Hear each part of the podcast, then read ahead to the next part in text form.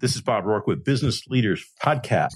And today we are incredibly fortunate and we're enjoying the hospitality of the world headquarters of J Town. And we have with us today is Cindy Abramson and Amy Becker, co-founders, co-directors of J Town. Thank you guys so much for taking time out of your day to visit with us. Thank you for having Thank us. you. Absolutely. Well, tell me a little bit about J Town, what it's all about, who you serve, and why you started it. Okay.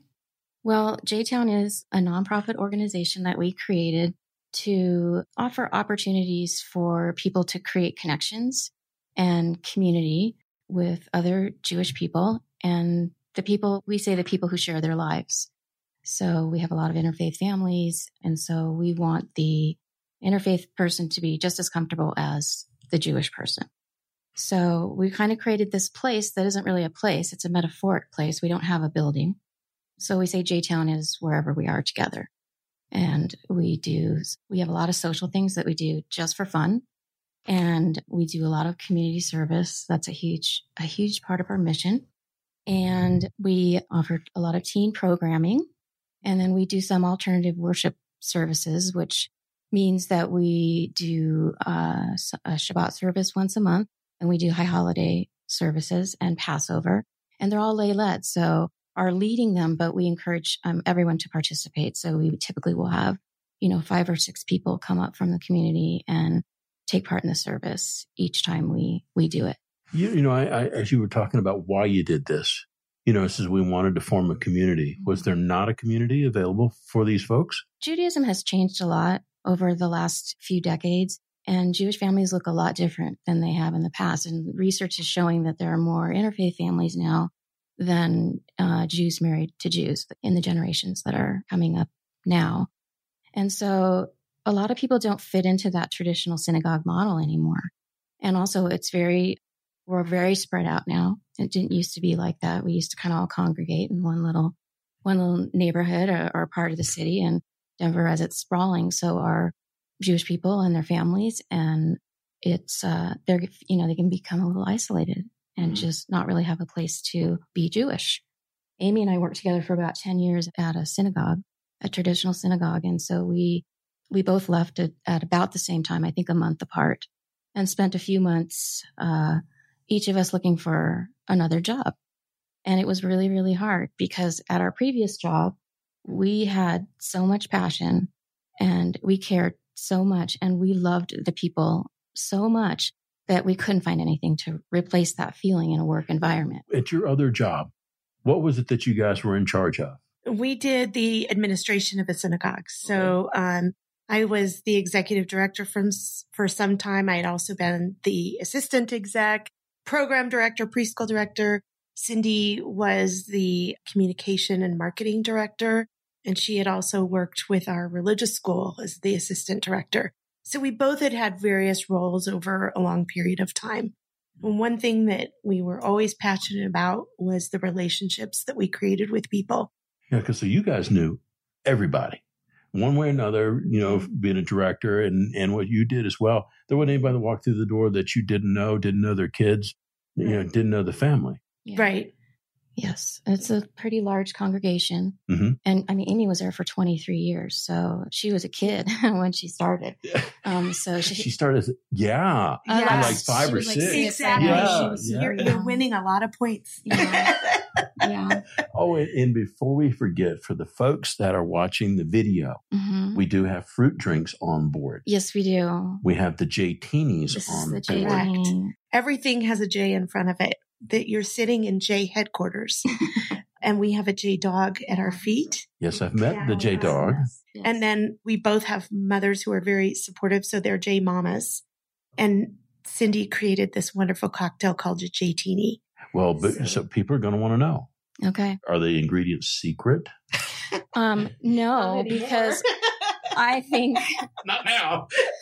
because I think life would be better for just about everyone if they would make themselves a J teeny. Um, and if it's not, they think it is. actually, a little trivia. This drink actually started out as the Amy Teeny, which was a party for Amy, her um, Oh. retirement party. And I wanted to create a signature drink for her. And so it started as an Amy Teeny. And then when we started J Town, we made it our official, our official drink. And it is Deep Eddy's Ruby Red Grapefruit Vodka. You can make it with soda, but this is actually La, La Croix, grapefruit, right? like club soda, and a little lime. And that's it. You know, you've got to get your fruit. It's you know, exactly daily, right. You know, fruit. Yeah. Fruit and grains. Yes, I, Yeah. yes. And then I get my exercise going up and down the stairs. and lifting those heavy bottles. Yeah. well, and you have Yeah. to drink it with a certain attitude, Yeah. like you're going to conquer things. Well, you know, you know, the world is now trembling slightly, Yes.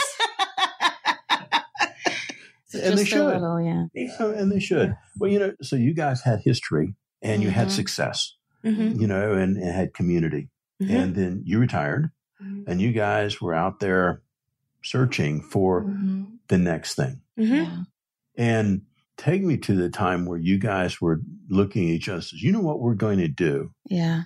We're going to form J Town. Was actually down here and we got together and just were talking and you know, we were um it was hard to leave jobs that we were at for so long and people, you know, we had a staff that was very close and was kind of like our work family and so it was hard leaving for a lot of reasons.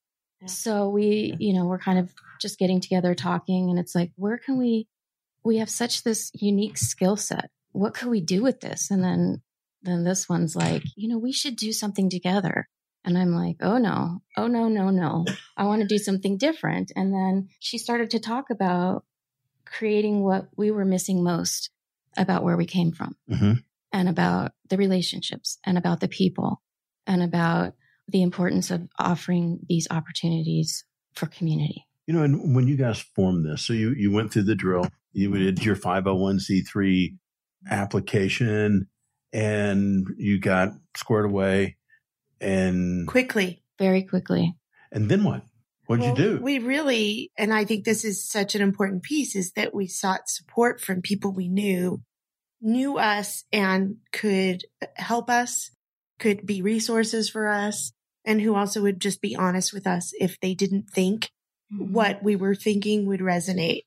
So we really had some wonderful support and those people have basically become our board. They helped us apply for our 501c3 and they've helped us with our mission and have continued. And so we're blessed by that. That's what helped us get our start. So you guys got some positive feedback from the folks, basically your advisory board or board. Mhm. All right. And so you got that and you go, well, maybe there's a need because I'm assuming that you responded. And so when you went out for your first marketing effort to see if people were wanting to take and participate with J Town, what reaction did you have? some good and some not so good. I think part of it is that it's a little hard to explain what J Town is. And a lot of people thought we were trying to open another synagogue. And that's not at all what we were trying to do. So, but the people who are still around today, and especially the people on our board, love the idea. We were pretty far along. We went fast. We so did. it was, I think, 90 days from conception to our announcement and commencing business. Yeah. yeah. We didn't get our 501c3 that fast. You know, we did it, but you know, they, Six months we had our 501c3. Yeah, that doesn't sound fast, but compared to Oh, 14 months, two years, it's fast. right. Yeah. Some people take Right. it. Some organizations are three Yeah. years. So And we were lucky they accepted it the first time. Mhm. Right. So You had some good advice. we did. Yes. we had We some did. good advice and, and Amy and a couple of people on our board worked very, very hard. And so do you guys keep track of the, the members in J Town? So we're not really a membership organization. We have something we call a J Towner fee that actually offers discounts and tickets to our high holidays, which is mm-hmm. our most important set of worship services during the year. So people can receive those tickets and discounts. If they don't, they can still participate equally. Um, they're not seen any different, but they don't get the same frequent flyer miles as we put it. So it's worked really well. We do have over 100 households now who are J towners or pay that fee, plus probably another 50 or 60 households that participate in what we do. And it's growing all the time. And kind of the, the reasoning behind that is that we don't want people to feel like they have to pay to be a part of a community. So if you come of what's happening and in each thing we do is a community thing. Um, so you don't have to make a financial commitment or um, any kind of membership commitment. And we think that that model is, it's very different. And so it's kind of taking a while for uh, people to understand, but hopefully I think that it's mm-hmm. getting to be more well known. And this is what you guys are doing between the two of you pretty much all the time. Yes. Full time plus. Yeah. Understand the yeah. plus. Understand yeah. the plus. So, you know, when, when you look over from the start and you go, God, I wish I'd known that when I first started. Have you had any of those moments? No, if anything, I wish I would have known the reaction that's been so positive when we started because there were times, you know, at the beginning where you're considering, are we doing this the right way? Have we taken the right approach? And what we found out is that all the things, all the way we set up our mission and our goals is really resonating with people. Mm-hmm. And it's not any doubt now that we're going to make it, which is really exciting. In the beginning, I was a little skeptical. And so I'm like, we have a 10% chance of making this work. And uh, then she'd check in with me every now and then. Where are we at now? Where are we at now? And so for in a year, we went from 10% to 100%. That that reminds me of the United Way thermometer that you yes, see for fundraising. Where where are we today? Well, today we're at That's like right. nine. Right, right, exactly. Yeah, it was scary. Fun. It was scary and it was risky. And so yeah, I think if we could have known, you know, known a little earlier that it actually would work. We don't have any regrets from day one till now. It's been fulfilling for us as the staff people, fulfilling for us as participants in the community. Our families have engaged with it. Our husbands have supported it and been our, not only our biggest fans, but have worked it with us in many ways. Our, my teens are involved and Cindy's kids are so supportive and one plays on our, our softball team. So that means something when you have that kind of support, not to mention our mothers. The J moms. And our parents, my parents. And we've been very fortunate and very blessed to have that. And so, you know, in, in looking out to the future, how do you see the organization changing, morphing, or going into the future? I think that it's going to be the people who come. We want the people who come and participate to be the ones that plan the future. So we try to just facilitate that. And so we always have our feelers out for what people are saying and what people are wanting. And then we really think through whether we can make it happen successfully or not, which is why we've kind of started slow and just added things slowly because we want to know that we can do it and do it right. So, you know, if we have, let's say we have a bunch of young families that want to start something together that's for young families in particular, which we kind of are, are starting to do right now, then we'll go that direction with them. For an offering, when you first started out mm-hmm. and you said, we're going to provide this particular thing for our community, what was that? It was a hard time because I'd been a member at where I worked since I was six years old. So I didn't know any. Not that long ago. Yeah. yeah, 20 years ago. So I didn't know anything else as far as Jewish community. And the high holidays were very closely coming up. And my dad had been very sick in the last few years of his life and just couldn't, he couldn't sit in services. It just was too much and it was too hard. And, and so there were several years where we were just, our little family would take chairs and we'd just go to a park and we'd sit in a circle and we just kind of go through the book together and and we do our little service. And so maybe we could do something like that. And, you know, maybe there are other people that don't necessarily have somewhere to go. And let's just see what happens if we have 50 people. We are going to be thrilled. Well, we had, how many did we have? 230 over three services. You over succeeded. Yes, we did. We did. You think about the, we hope, and then all of a sudden you go, it's almost like, uh oh. Yeah. Right. Our yeah. first set of services, a man walked in that I had known and to me and said, I'm lost. I mean, it's kind of directed us many times back to why we're here. I looked at him and said, no, not anymore. And who knew at that moment where we would be? That man has been to every event that we've had with his beautiful wife. And it really has motivated us in such a way. We support the people that come in so many different ways. You know, the saying about it's not really what you say, it's how you make people feel. That's what Cindy and I focus on. We could have the most amazing program that is spectacular and perfectly directed and presented, or we could have the worst.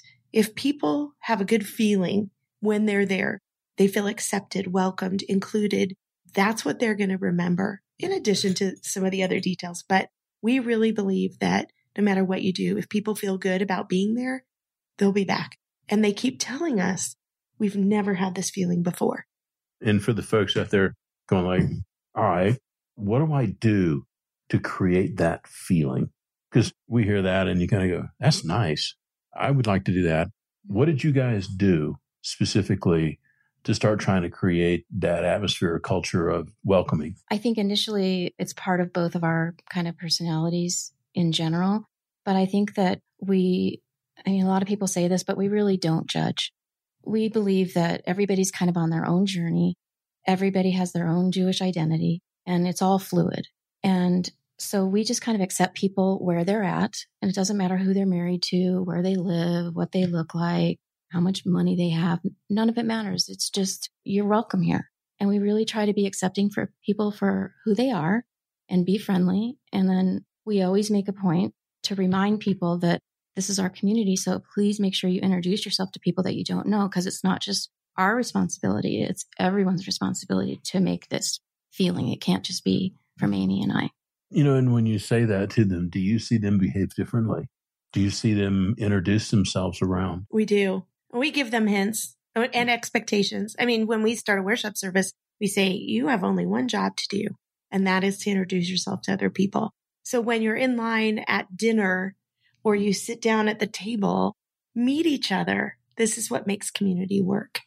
And they do. I mean, it's like, oh, thanks for the direction. and then yeah. they're off and running. And it makes it much easier for Cindy and I to work our way around the room. Right. We also try and be very aware of everybody. We look around the room. If somebody's not sitting with someone else, we'll sit with them. We're out to make everybody feel included and welcome. Do you guys have the gift of when you walk in a room, by the time you're done, you know everybody in there? And the vibe. Cindy talks about the vibe a lot. She says, How did you say that? Um, your vibe attracts your tribe. And I didn't make that up. I actually heard that and I loved it because it was a couple months in and I'm like, that's exactly our mission is to create that vibe. Um, and so we are, we're attracting this tribe of people. And when we have, uh, we usually have 50 or 60 people at our dinners, um, our Shabbat dinners, which we have once a month. We have one long table always. So it's one community and we're all together and it's different people. Some people come every time. Some people will come, you know, we usually have at least a few new people every time. And so it's kind of a mix. You know, um, I, I think about you go to various meetings, right? Mm-hmm. And the people that know each other, and they always take and go hang out with the people they know. And that's not my nature.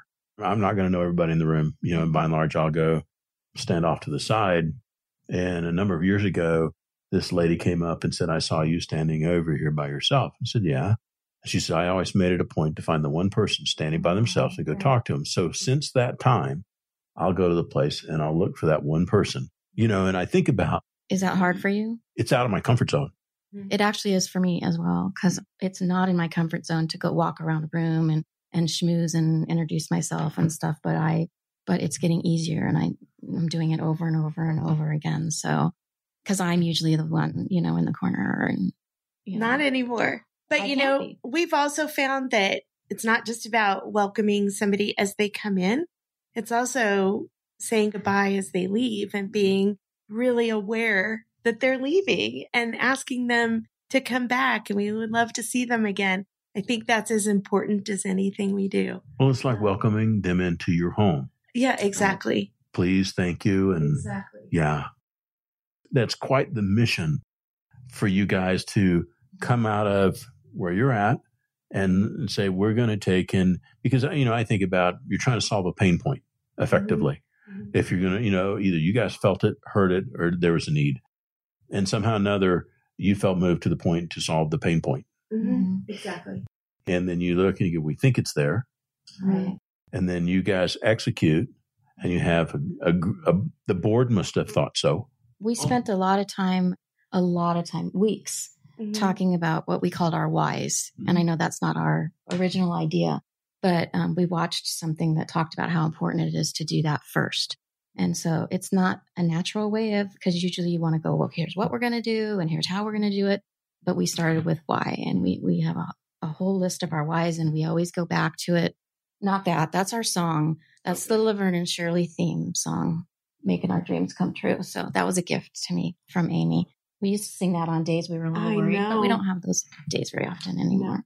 Anyway, so I think when you start with those whys, Mhm.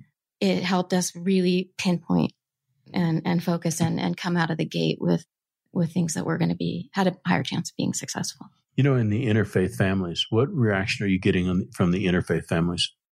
very positive. I mean, we have people who are Jewish participating with a Jewish spouse, and we have people who are participating who have a non Jewish spouse, and we have some of those non Jewish spouses involved on our board. We accept everybody and include everybody as an equal. So it just doesn't matter. And I think not having those labels is really important. Our world right now is filled with labels. And I think it's a discredit to what you're doing. So we are trying to do away with that and just make it about Mhm. people. Well, you know, we were talking beforehand that you guys have a project coming up, and we're here. This is July of Mhm. 2018. Mm-hmm. And for the folks that are listening somewhere down the road, this event's going to happen in November of this year, mm-hmm. and it's called Project Our Town. Mm-hmm. Let's talk about Project Our Town from how you came up with the idea to what you're trying to accomplish. Well, it started in the shower for me. I'm kidding. I, I got it. I, I- you know, you sometimes you do your best thinking in the most unusual places. So I had had Cindy and I both had experienced similar make a difference day, community service days, and we got together that particular day and started talking about that. And before we knew it, we were creating this magical community service opportunity with several goals. One goal, of course, is to go out in the community and help those who are either underserved or living in some really unfortunate circumstances or people that really just can't help themselves. So that was our main goal. And what we found is that we could do a lot of different things, set up a lot of different projects that we could then invite potential volunteers to come and do alongside. And we started with a small council that we call our leadership council. We delivered this idea of Project Our Town, and now we have over 50 volunteers working towards this November 10th and 11th date. And the other ideas behind Project Our Town is that we want people to not be intimidated by volunteering for agencies. We want to educate people about the good that's happening in our community, greater community, how these agencies, there's so many more than you could ever imagine. And so we want to educate people and encourage them to continue volunteerism. So it's sort of a multifold event. We're trying to accomplish a lot of things in addition to helping people. Along the way, we've planned drives. Every month we've had a different drive from a food drive to a toiletry drive. And now we're doing a backpack and school supply drive. And all of the things that we collect are packaged and sent to those in need. You know, for the, the folks out there go, geez, we'd like to do something like that in our community. When you talk about organizing a drive from thought process to planning to who's the champion and execution, can you guys Mhm. talk a little bit about that? Well, you got to start with some passion. I always think that's the most and determination because you really have to put some work into it. It's something that can be done on your front porch, at your place of business, at your children's school, just approaching the right people. And we have the gift of social media now, which has been wonderful. So if you have a lot of people that you connect with, whether it's Facebook or LinkedIn or Snapchat or I'm probably saying the wrong word, any of those, you use them to your advantage with collection. It's deciding what you want to do and who you want it to go to, and then approaching the right people to support you. And how do you know who the right people are? Well, if you're at your place of business involving your HR department and asking them to put the word out to coworkers. So you're promoting it and using your work life as a benefit to, to all of these people. For me, I wanted it on my porch. So I've put the word out on my neighborhood Facebook page and ask people to bring things, which they've done. And we have some other people on our leadership team that have done that and been very successful. We also have two businesses, Baker's Way and Bullock Mortuary, who have bins in their places of business. And they've helped us to promote and we've promoted that anybody can drop things off to them. So we engaged the community that way. And it's been really yeah. great and successful and it's growing. And then we just choose really um, consciously who we want to deliver the items to that we collect. And we're trying to do to find organizations that maybe don't get as much support as some of the bigger organizations. And then our weekend, November 10th and 11th, all day, each of those days, Saturday and Sunday, we will have volunteers going in groups and teams out into the community to, to fulfill projects, which all of the volunteers would have pre-registered for. We set them up on a team and there's a team captain. We anticipate having 80 projects and over 800 people that weekend. And it's an annual event that we will be doing every year. You know, and I think about the team leader and the project. What's the range of projects that you guys are going to be doing out in the community? Um, Everything. And it's so great because we're able to be really creative. And we've been going to organizations and, and really putting together with them, like what would help you as opposed to coming in with our own ideas. And so like we had a, a call with uh, the mental health center of Denver just a couple days ago. We were able to put together at least five projects. They have a, an actual house that where they home homeless people. And so we're going to have a team of people go and make a meal for them and do some kind of social things with them and there we have a couple projects set up like at Denver Children's Home, which is a residential and day treatment facility for some of Colorado's really neediest kids. These kids have abuse, neglect, and serious mental illness. And so we're able to go in and do something with those kids. We're going to do it each Saturday and Sunday. We'll have a group go in and we'll do a party or we'll do some fun activities. We're going to do some art projects with another homeless place. And so that we're going to ask them to actually do create cards to give to another organization.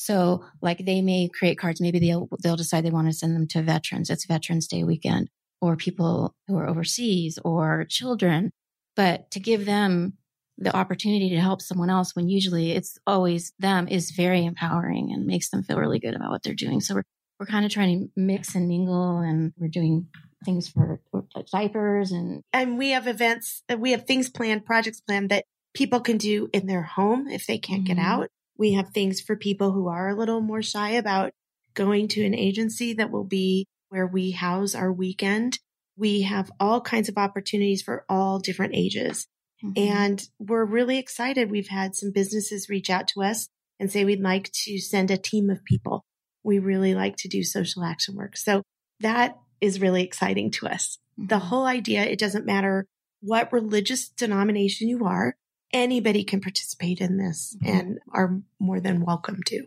Big things. Huge. Yeah. And everybody working side by side because it doesn't matter where you come from or what religion you are. When we all come together like this, it's just like magic things happen. And I think people are more than ever looking for something to do because things in our world seem so upside down. And sometimes we feel helpless. And this has been our way of easing that feeling a little bit. You know, when, when I grew up as a kid, you knew everybody in the neighborhood. I mean, you did, you went outside and played, yes. you know, and you knew everybody and, and, you know, you didn't have the social media and, you know, as mm-hmm. much as that's supposed to be empowering, I think it's isolating. It can be. And for you guys out there, you know, people making friends and getting to walk a mile in somebody else's shoes a little bit, yep. you know. So you guys have a strong belief system in your organization. And do you find as you're going down the road and as you get more mileage and understanding, has your core belief in what you're trying to do changed or been strengthened by what you're seeing on your journey? I think it's been strengthened. Right. Our two kind of words that just always seem to come up are we want to create things that are meaningful and relevant. So things that make people feel like they're doing something important, but also things that are relevant to the time that we live in now as opposed to, especially with our services, some of the things that are hundreds and hundreds of years old. We're trying to kind of give them more contemporary things to think about. I mean, we usually will talk about a little bit about what's something that's going on in the world and uh, different ways to, to kind of poke at it and look at it and make people think. And so I think that we keep doing that. So for me, I think it's made it a lot stronger And it's, I've always had this, you know, community service piece in me, but it is intimidating. And so I haven't always been able to do it. You know, people don't know who to call, where to go. Will we be safe? Can we take our kids? You know, will it really help? Is there something, you know, else we can do is besides just send a check? And so I love the way that we're doing this. We're going to have a directory at the end that we pass out that's going to have the information about all the agencies, all the contact information so that people have access to all that information each year. We're hoping they have such a good experience. They want to continue doing it.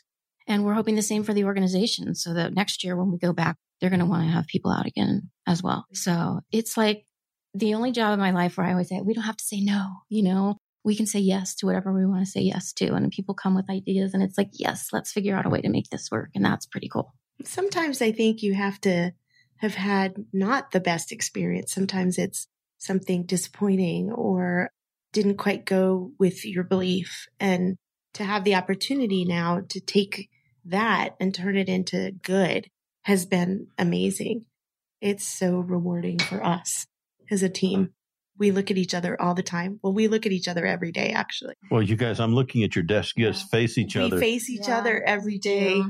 And every now and then one of us will just pop up and scare the other and come up with something really amazing to say. And we sit and we just enjoy that moment. You know, and I'm going to segue into some other questions here in a minute, but uh, you know, I think about comfort zone and reaching out to organizations and saying, what do you need and how can we help?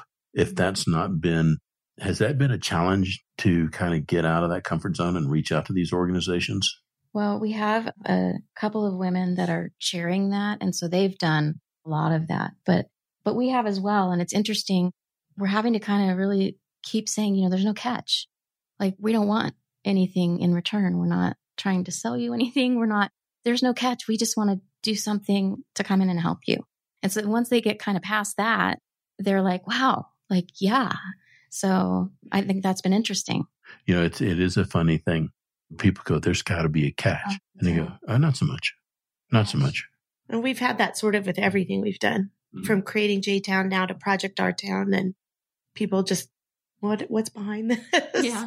what are you doing this for? And we've gotten some grant money and we're always fundraising, but so that we try to, we really just offer things at the bottom of the price that we can. And we usually just break even on events that we're doing. And, and so hopefully our fundraising efforts will continue so that we can continue to pass that. It's just kind of part of the landscape. Got to have some revenue to drive the boat. Cindy, segue into some of the questions here for you guys. When you look at allocation of time or Mhm. initiative, what do you think's helped your effort the most? I think that we spend a lot of time talking. We talk about everything and we look at it from all different angles. And I think that that really ends up saving us time Right. in the end because we kind of play through things. I think we both have good instincts and I think we are both have different strengths and different ways of looking at things. So I think our allocation of that time is really helpful. And sometimes we even start the day just catching up personally and chatting and then going through. And then if we're feeling overwhelmed, I get overwhelmed. I kind of get paralyzed and I'll be like, okay, I need to, I need to talk. And so we'll sit down and then we can prioritize. She'll say, read me your list and we can prioritize. And it kind of gives me a little better direction or whatever. And then it makes me feel like, okay, well, I'm going to take this one thing at a time and, and we're going to be able to do that. And, you know, and when in the early months when it was so scary, typically neither one of us was down on the same day. So it, we really lucked out because there was usually, if one was down, one was up Mhm. and could really, You have an Very well. accountability partner. Exactly. There's some Yeah. value yeah. in going, my partner's struggling today. right. yeah. Well, sometimes we have to That's right. emotionally charge each other too. Yeah. And that's okay. Yeah. She'll sing me the Laverne and Shirley song if I'm feeling down or, or high hopes, you know, or, um, We, uh, when she Yeah. doesn't have a headache. Yeah. Yeah. You know, I, I think about the process of that, of talking in the community. And then when you go, I guess two things. One, when you get a good idea, what do you do with it from the discussion? And have, now that you're into this ways, have your discussions become more formalized? I mean, we've had times where one of us will come in and have this great idea they think. And then when we start to process it and go through the steps of it or potential outcome, we'll not necessarily do a no to each other, but sort of go through what are the good or the bad, the positive, the negative. And then we go back to analyzing if it's something we really should be spending our time and our resources with. Mm-hmm. So it really has worked well for us. It, it's helped mm-hmm. us get along really well and respect each other's thoughts and ideas. And sometimes we try things out that the other thought of and it doesn't work. And a lot of times it does. And then there's sometimes where it's like we pick up on each other's signals or, or vibe. And all of a sudden we're on the same wavelength and we're packaging something so perfectly. And that actually happens more often than not. Mm-hmm. My mom always used to tell me that you'll know like that something's right. Like if you're looking at a house or, or whatever, if you get a rush, that's what she would call yeah. it. And so that's kind of the gauge. It's like, okay, okay, I'm getting that. I'm getting that feeling. I'm yeah. getting that rush. And then we, we kind of, I think, instinctively know that we're onto something when we both have it. We also know each other's looks. So if we have a funny look on our face, it's like, okay, next. Yeah. Moving on. Moving on. You know, as you've done this, what do you think the biggest misconception about your organization is? Well, when we began, it was that a lot of people talk because people talk that we were trying to create a synagogue or a religious institution like a synagogue. And we have tried to squelch that many, many times. We actually consider ourselves more like a youth group for adults. We kind of laugh because we have our JTeenies, so we're not a youth group. But that has been our biggest misconception. We're trying to create something out of the box, different and extraordinary. And we're doing it with feeling and the focus on creating relationships. And again, it's not so much about the end product of the event. It's about how people felt when they left. And sometimes they're leaving really high and sometimes they're leaving really touched. Last month, we had a worship service and we were talking, we mentioned in our speech about the children and families who had been separated from one another at the borders. And we both were terribly upset about that. And we talked about it. And then we read a passage by Maya Angelou called Caged Bird. And it was so fitting and perfect for that moment. And many of us had tears in our eyes thinking about all of the children or even our own children having that separation. So we didn't leave laughing. We left with a deep thought and not ignoring the situation, but mm-hmm. addressing it. You know, it's, I was reading a piece the other day put out by a research firm talking about the evolution of the aging population and the lack of community and creating the opportunity for some of the folks that outlive their spouse and go, mm-hmm. what are they going to do? Where are they going to go? Their kids are everywhere nowadays instead of around. And so, you know, I think about the demographic of your organization be interesting to see, you know, how many of them are past 60 and how many of them are short they're, of 60. They're definitely a huge percentage of our population. They really are. So you're right on target with that. It's an, an interesting observation to see that need, you know, because, you know, the retirement nowadays, you know, let's say it's 59 or 60 and my grand aunt lived to be 99 and a half. And you go, are you really prepared for 39 years of the third act? Well, and I think, and I believe that the highest attrition rate within churches and synagogues, especially when they charge membership fees, is among those empty nesters. They aren't searching for opportunities for their children anymore. They also don't have endless, a lot of them don't have endless resources. Mm. So paying membership fees that are in excess of a thousand dollars on a fixed income or on an income where you're planning your golden years, that's a lot. And if they're not using that on a regular basis, they're dropping in for a holiday or just one or two occasions. It doesn't fit those expenses with their needs. So we're really catching something that's resonating well with people. They do still want community, but they don't want it to all be about coming to a service. They want to experience the social and, and emotional pieces. Yeah. And then I also wanted to address what you said about misconceptions, misunderstandings. It's not a choice. You don't have to belong to a synagogue or come to J Town. You can do both. It's meant to be an enhancement of people's Jewish experience. It's meant to be another gateway.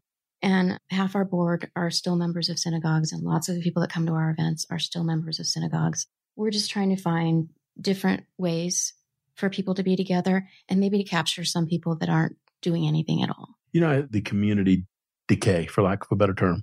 We're all busy. We all do all this stuff. Right. You wake up one day and you go, I don't know my neighbor. You can't go to the town square, you know, and the, like in the small towns and that kind of thing. So, yeah, Mhm. for sure.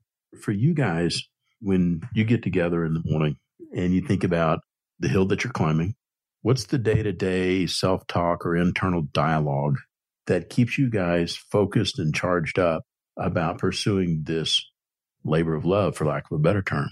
I think, like Amy was saying, remembering and reminding each other of the experiences that we're offering. We have one couple that came for their very first time, and we happened, it was right after Parkland. And so we did a special prayer for for those people and their families. And they just had moved to Denver from Parkland. So they've been like coming since then. I mean, it just it just touched them and they were so like immediately they're in this new city and now they feel like they're part of something or you know we think about and we do a lot of stuff that is just for fun like an escape room and you know and then you see people meet other people and you hear them talking about getting together another time and just kind of reminding ourselves that that each of these things are worth it all The great thing too about J Town is that you can pick and choose what you want to do. We have people that really love the worship experience, and then we have this great dinner afterwards, and they love that. We have some people that say, you know, worship doesn't necessarily resonate with me, but I really love that Project Our Town. I want to get involved with that. Or they mm-hmm. may say, I go to synagogue for worship, but I want to come to you for social. And that's what we love is that mm-hmm. people can pick and choose what's comfortable to them. You know, look at looking back over the past year or so, is there anything you guys should have said no to? And if so, why? That's an interesting question. We, you know, we've been very fortunate. We really don't have to say no. We do the old preschool routine, which is don't say no, redirect. so I think we've done more of that. When somebody approaches us with an idea, a partnership, we really think it through and we mm-hmm. process it. We don't, one of us won't agree to something without talking to the other, first of all, but we really do take time to think things through and think about potential outcomes to also put limits on of what we can or cannot take on. And it's helped us in not necessarily saying no, but helping people to understand how it may or may not fit our mission. and getting them involved. If this is the type of programming that you want, go find 10 other families that want to do it and we will do all the administration. We will set it up. We will do it with you and for you. Um, and so that's been a really powerful message. And then they can, you know, put their money where their mouth is or Yeah, and it's a 501c3, that's Right. which is helpful. And we're really lucky and I think different in a way from most people who start a nonprofit organization in that, well, first of all, we've worked together before and for so many years, and we've worked in jobs that prepared us to do this. So a lot of times people want to open a 501c3 because they have a, a huge passion because maybe they've lost somebody to a disease or or it's a cause that they're just really passionate about, which we have all that, but but we also have the professional experience. So we're kind of ahead of the game in that way. So I think we're e- more easily able to say no when we should say no earlier on, as opposed to if we weren't seasoned kind of in. All that experience when you guys were so young, so young. so young. exactly. You know, for you guys, is there a quote that gets you going or one that you guys use frequently in your organization? Well, definitely the your vibe attracts your tribe. And then also lately it's been if you want to feel good, do good.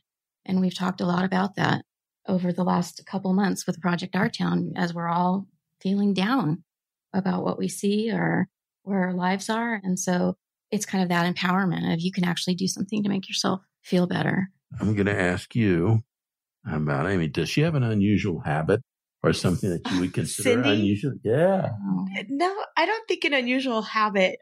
Cindy brings out the silliness and the joy and the happiness of having a work partner.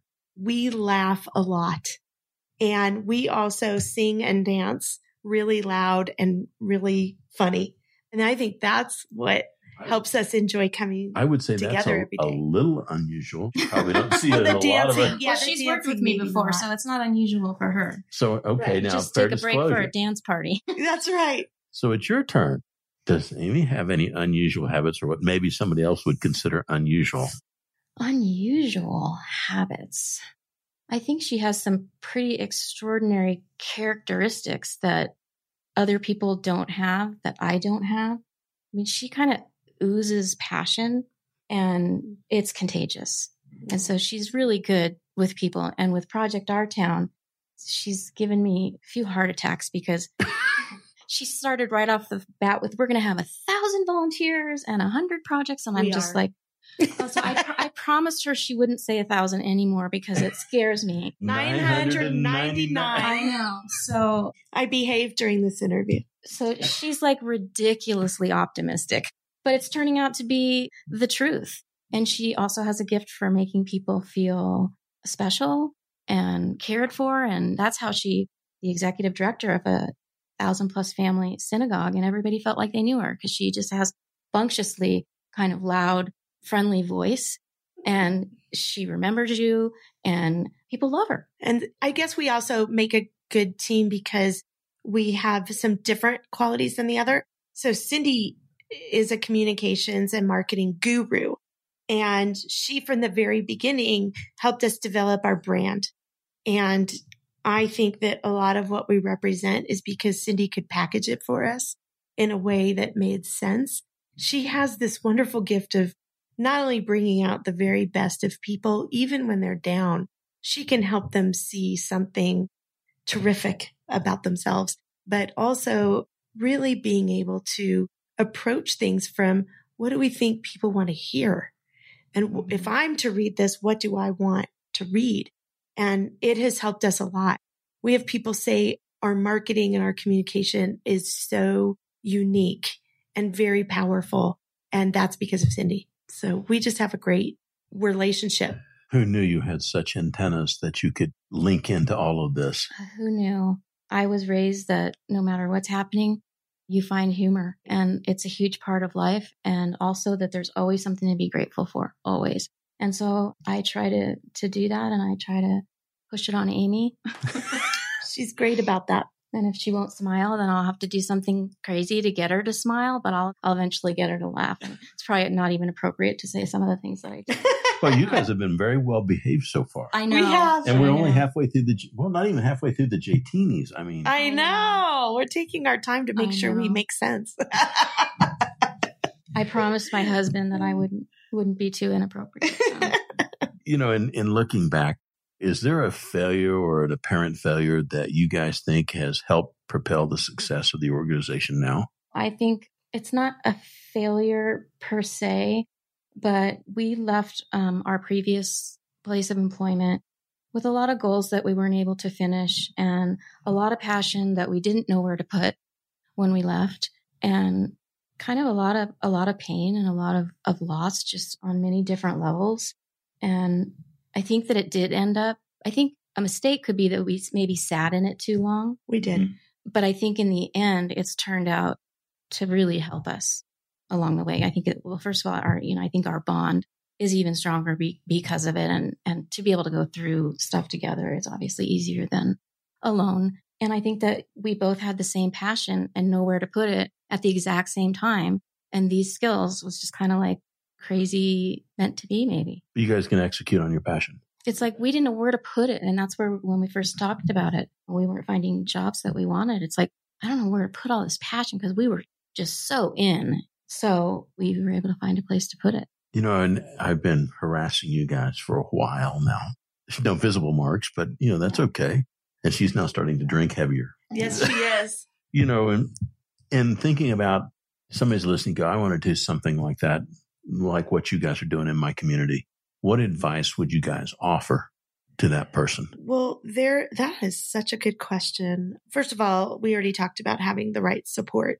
I think when you're, well, first of all, all nonprofits rely on volunteers to some degree, lay people or volunteers, whatever you want to call it. And I feel like in order to, you have to share your passion. You also need to make it very worthwhile for that person or those people. So to me, for instance, with Project Our Town, we have this great end goal in mind a thousand people, 80 projects, whatever it's going to be, and impact of a lot of people.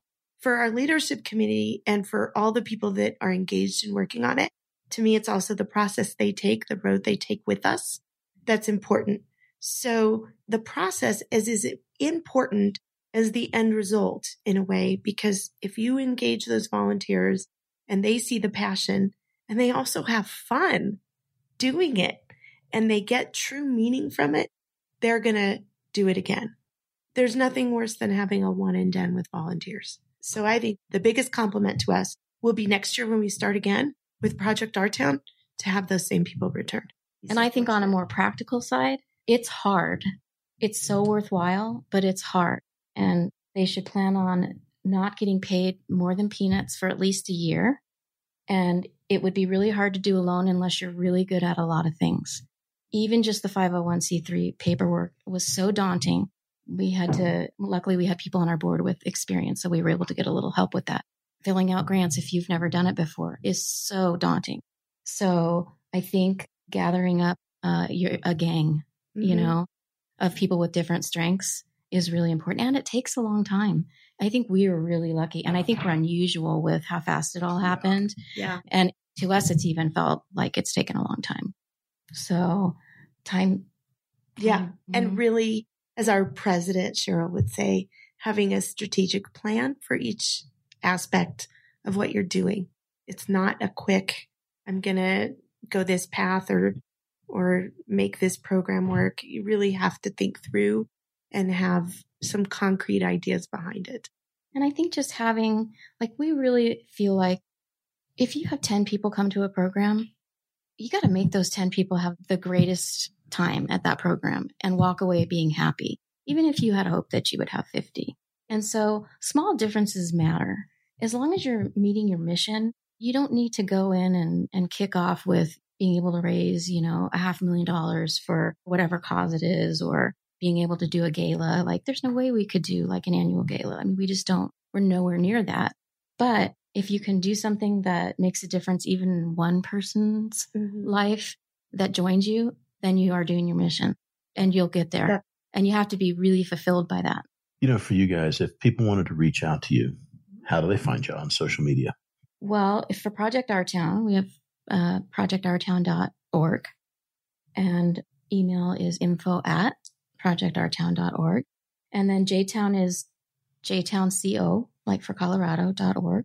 Um, and then info at jtownco.org. So we're pretty easy, pretty easy to find. We got our domains in there, um, and we've got our patents on the way too. So or our, tra- our trademark, trademark sorry, yeah. trademark, sorry. Cindy has it all arranged for us. Thank goodness, because those are skills that we have to have, and she has them. She designed our website. She designs everything we do. She, um, well, and there's a whole business side of it. Even before you can get your your nonprofit status, you have to know how to put together a board, and you have to have your bylaws done. You have to have all this paperwork filed. I mean, it's like a business. It is a business. It just has a different tax ID. Yeah. Correct. And, you know, luckily Amy knew how to do a lot of that. And I mean, sometimes we sit on the Secretary of State's website with this form we're supposed to fill out, and it's like, what does this mean? And then you have to pay $50 if you fill it out wrong and you have to redo it. Just, just a little tip. exactly. we might have done that. Maybe once. Maybe once or twice.